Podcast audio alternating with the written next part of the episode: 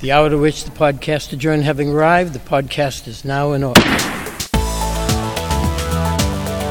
Let's gather in for this week's Statehouse Takeout with the reporters on top of Beacon Hill at the Statehouse News Service. Here's Sam Doran. After a compromise this week on several issues that had been headed to the November ballot, Mike Norton's here with us to step back from the details of the so-called grand bargain and look more broadly at what's been happening with initiative petitions. Hi, Mike. Hi, Sam. It's an old song, Sam, by Patti Smith called The People Have the Power. Let me put a twist on that for this week, which showed us that some people who are not elected have some real power on Beacon Hill still. By that, I'm talking about activists who successfully use the petition process to move the legislature on a series of major issues that Beacon Hill has either been reluctant or unwilling to deal with. The result?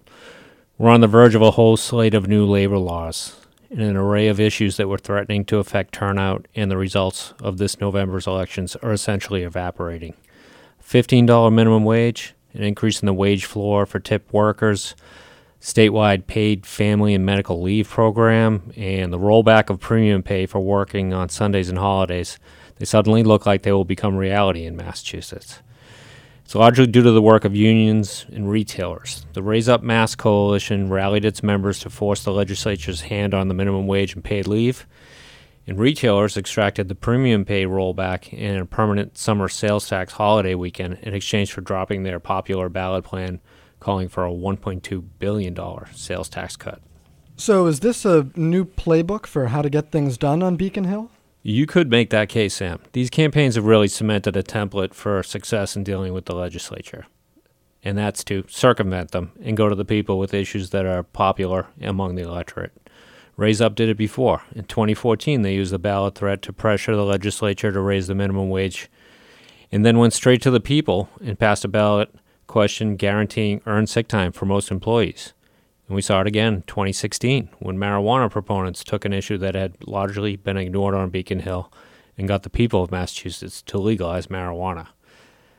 The success that these interest groups are having by going to the ballot, it's not gone unnoticed. Business groups in particular are trying to rethink their own approach to the ballot. They've been handed a series of new labor laws that they had long opposed. So perhaps we'll see some business groups go on the offensive in the future rather than trying to play defense against union initiatives. Another possibility, Sam, would be a more responsive legislature, one with a capacity to head off ballot campaigns by addressing issues before they reach the initiative petition phase. If not, we'll probably just see more of these efforts by activists to force lawmakers to come to the negotiation table. Think about it, Sam. The legislature has spent much of 2017 rewriting the marijuana ballot law and much of 2018 working behind the scenes on this grand bargain. And they spent the past 4 years promoting and advancing their own ballot proposal, the now defunct millionaires tax constitutional amendment that was thrown off the ballot Monday by the Supreme Judicial Court because it conflated multiple topics. It all ties back to the initiative petition process, which is obviously alive and well and continues to play a major role in Massachusetts policymaking and politics. Food for thought. Thanks, Mike. Thank you, Sam. This week, the MBTA tallied up a new cost estimate for the North-South Rail Link to connect North and South stations that transit advocates have been pushing for decades. The T also went to the drawing board for some projects that might be part of the transit system's future. Andy Metzger, detailed those for us. The legislature and advocates, none more prominent than Michael S. Dukakis, have pushed for the T and Governor Baker to take seriously this idea of boring tunnels deep beneath Boston to link the two rail terminals. The draft study released this week doesn't really make a recommendation about whether that's a good course to pursue, but for opponents of the project, it almost doesn't have to. It estimates it would cost between $12.3 and $21.5 billion, depending on the route taken. And for comparison, the Big Dig cost $24.3 billion, and bringing the T into a state of good repair, which is the focus right now and would take decades, would cost $7.3 billion. So it's a huge lift. Dukakis and others claim that the estimate is too high, and the other cities have done similar projects for a fraction of that. I see. And tell me about the T's future planning. They call this Focus 40? Well, for that, the T is pulling out some fresh sheets of paper and drawing in very light pencil and asking the public to imagine, say, a blue line to Longwood, a orange line to Everett, or an electrified commuter rail, or autonomous buses. Those are some of the potential future transit priorities that the T isn't even considering what the cost of them would be. They're looking ahead to 2040, so it's almost like those old predictions that said that there'd be flying cars around the turn of the 21st century. My advice would be don't bank on any of those things actually happening. Oh, gotcha. And I wonder how many of those old predictions had self-driving cars on the roads these days. Well, if any of them did, they were spot on. 15 communities, including Boston and Worcester, agreed to designate some roadways for autonomous vehicle testing and to work with the state on a universal application for companies who want to get into that area. So the future is now. So to speak. Well, thanks very much, Andy. Thank you, Sam. This Saturday marks 13 years since the U.S. Supreme Court ruled that a private organization could use eminent domain powers granted by the city to seize private property in a Connecticut neighborhood and hand it over to another private corporation in the name of economic development.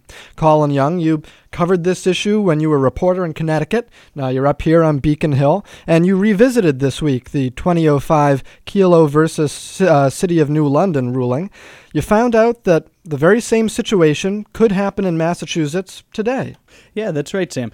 The Supreme Court's 5-4 ruling in the Kelo case was so wildly unpopular.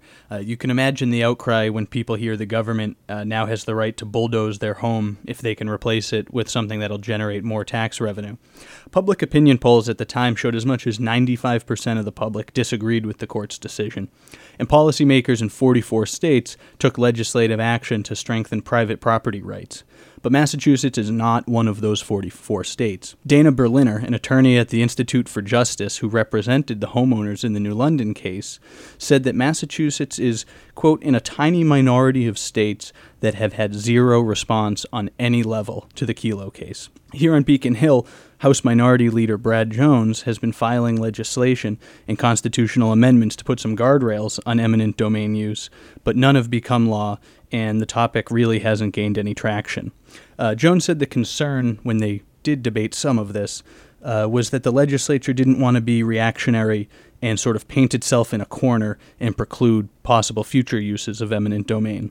Do you think this is an issue that the legislature could deal with at this point, or is eminent domain abuse even an issue in Massachusetts? Well, the question of whether eminent domain abuse is an issue really depends on who you ask. Some people I've talked to think that eminent domain abuse isn't something people generally think about as a problem until it happens in their community. And I really don't expect the legislature here will move on this. Across the country, legislative action has really slowed or faded as the Kelo decision grows older and older. But the one thing that really could spur action here, Sam, is if a case similar to Kelo were to reach the Massachusetts Appeals Court. Then the court would have to settle definitively whether economic development is a suitable public use that warrants eminent domain use. Thanks, Colin. Thanks a lot, Sam.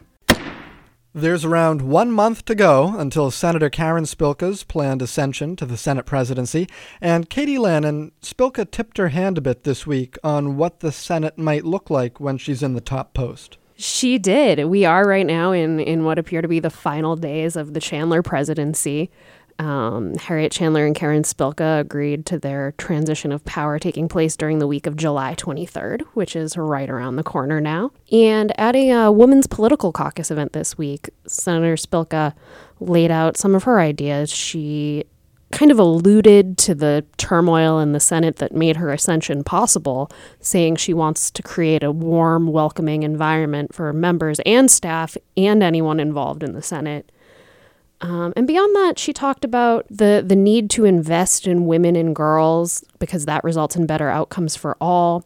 And she talked about having women in positions of leadership being an important way to go about that. Now, of course, Spilka is the chair of Ways and Means right now, and she has women as her chair, vice chair and assistant vice chair. And she said she'll kind of still prioritize advancing women's issues as the Senate president. Other issues that are going to be important for her. She talked about regional equity. That's been a big Senate talking point this year with things like regional transit and extending the rail system. social and economic justice, and full engagement in the economy. She referenced her late sister who had Down syndrome to talk about that, because her sister needed and was involved in a lot of different programs and services, but that's what made her able to participate in the economy. And she talked about programs and services being an important economic driver. Now, those are sort of broad themes. Did she express any concrete plans beyond that? One thing she did say is she talked about a kind of internal plan, mentioned when she was in the House, a kind of mentoring program she helped get off the ground. She started where she paired up veteran legislators with newer female reps. And she said she's hoping to bring back some kind of mentoring program in the Senate. So it'll be interesting to watch kind of where she goes on policy, too. Thanks, Katie. Have a good weekend. Thanks, Sam. You too. Statehouse Takeout is a production of the Statehouse News Service. And for a daily fix of Statehouse headlines, visit masterlist.com. Masterlist with 2 S's. Thanks again for listening. See you next week.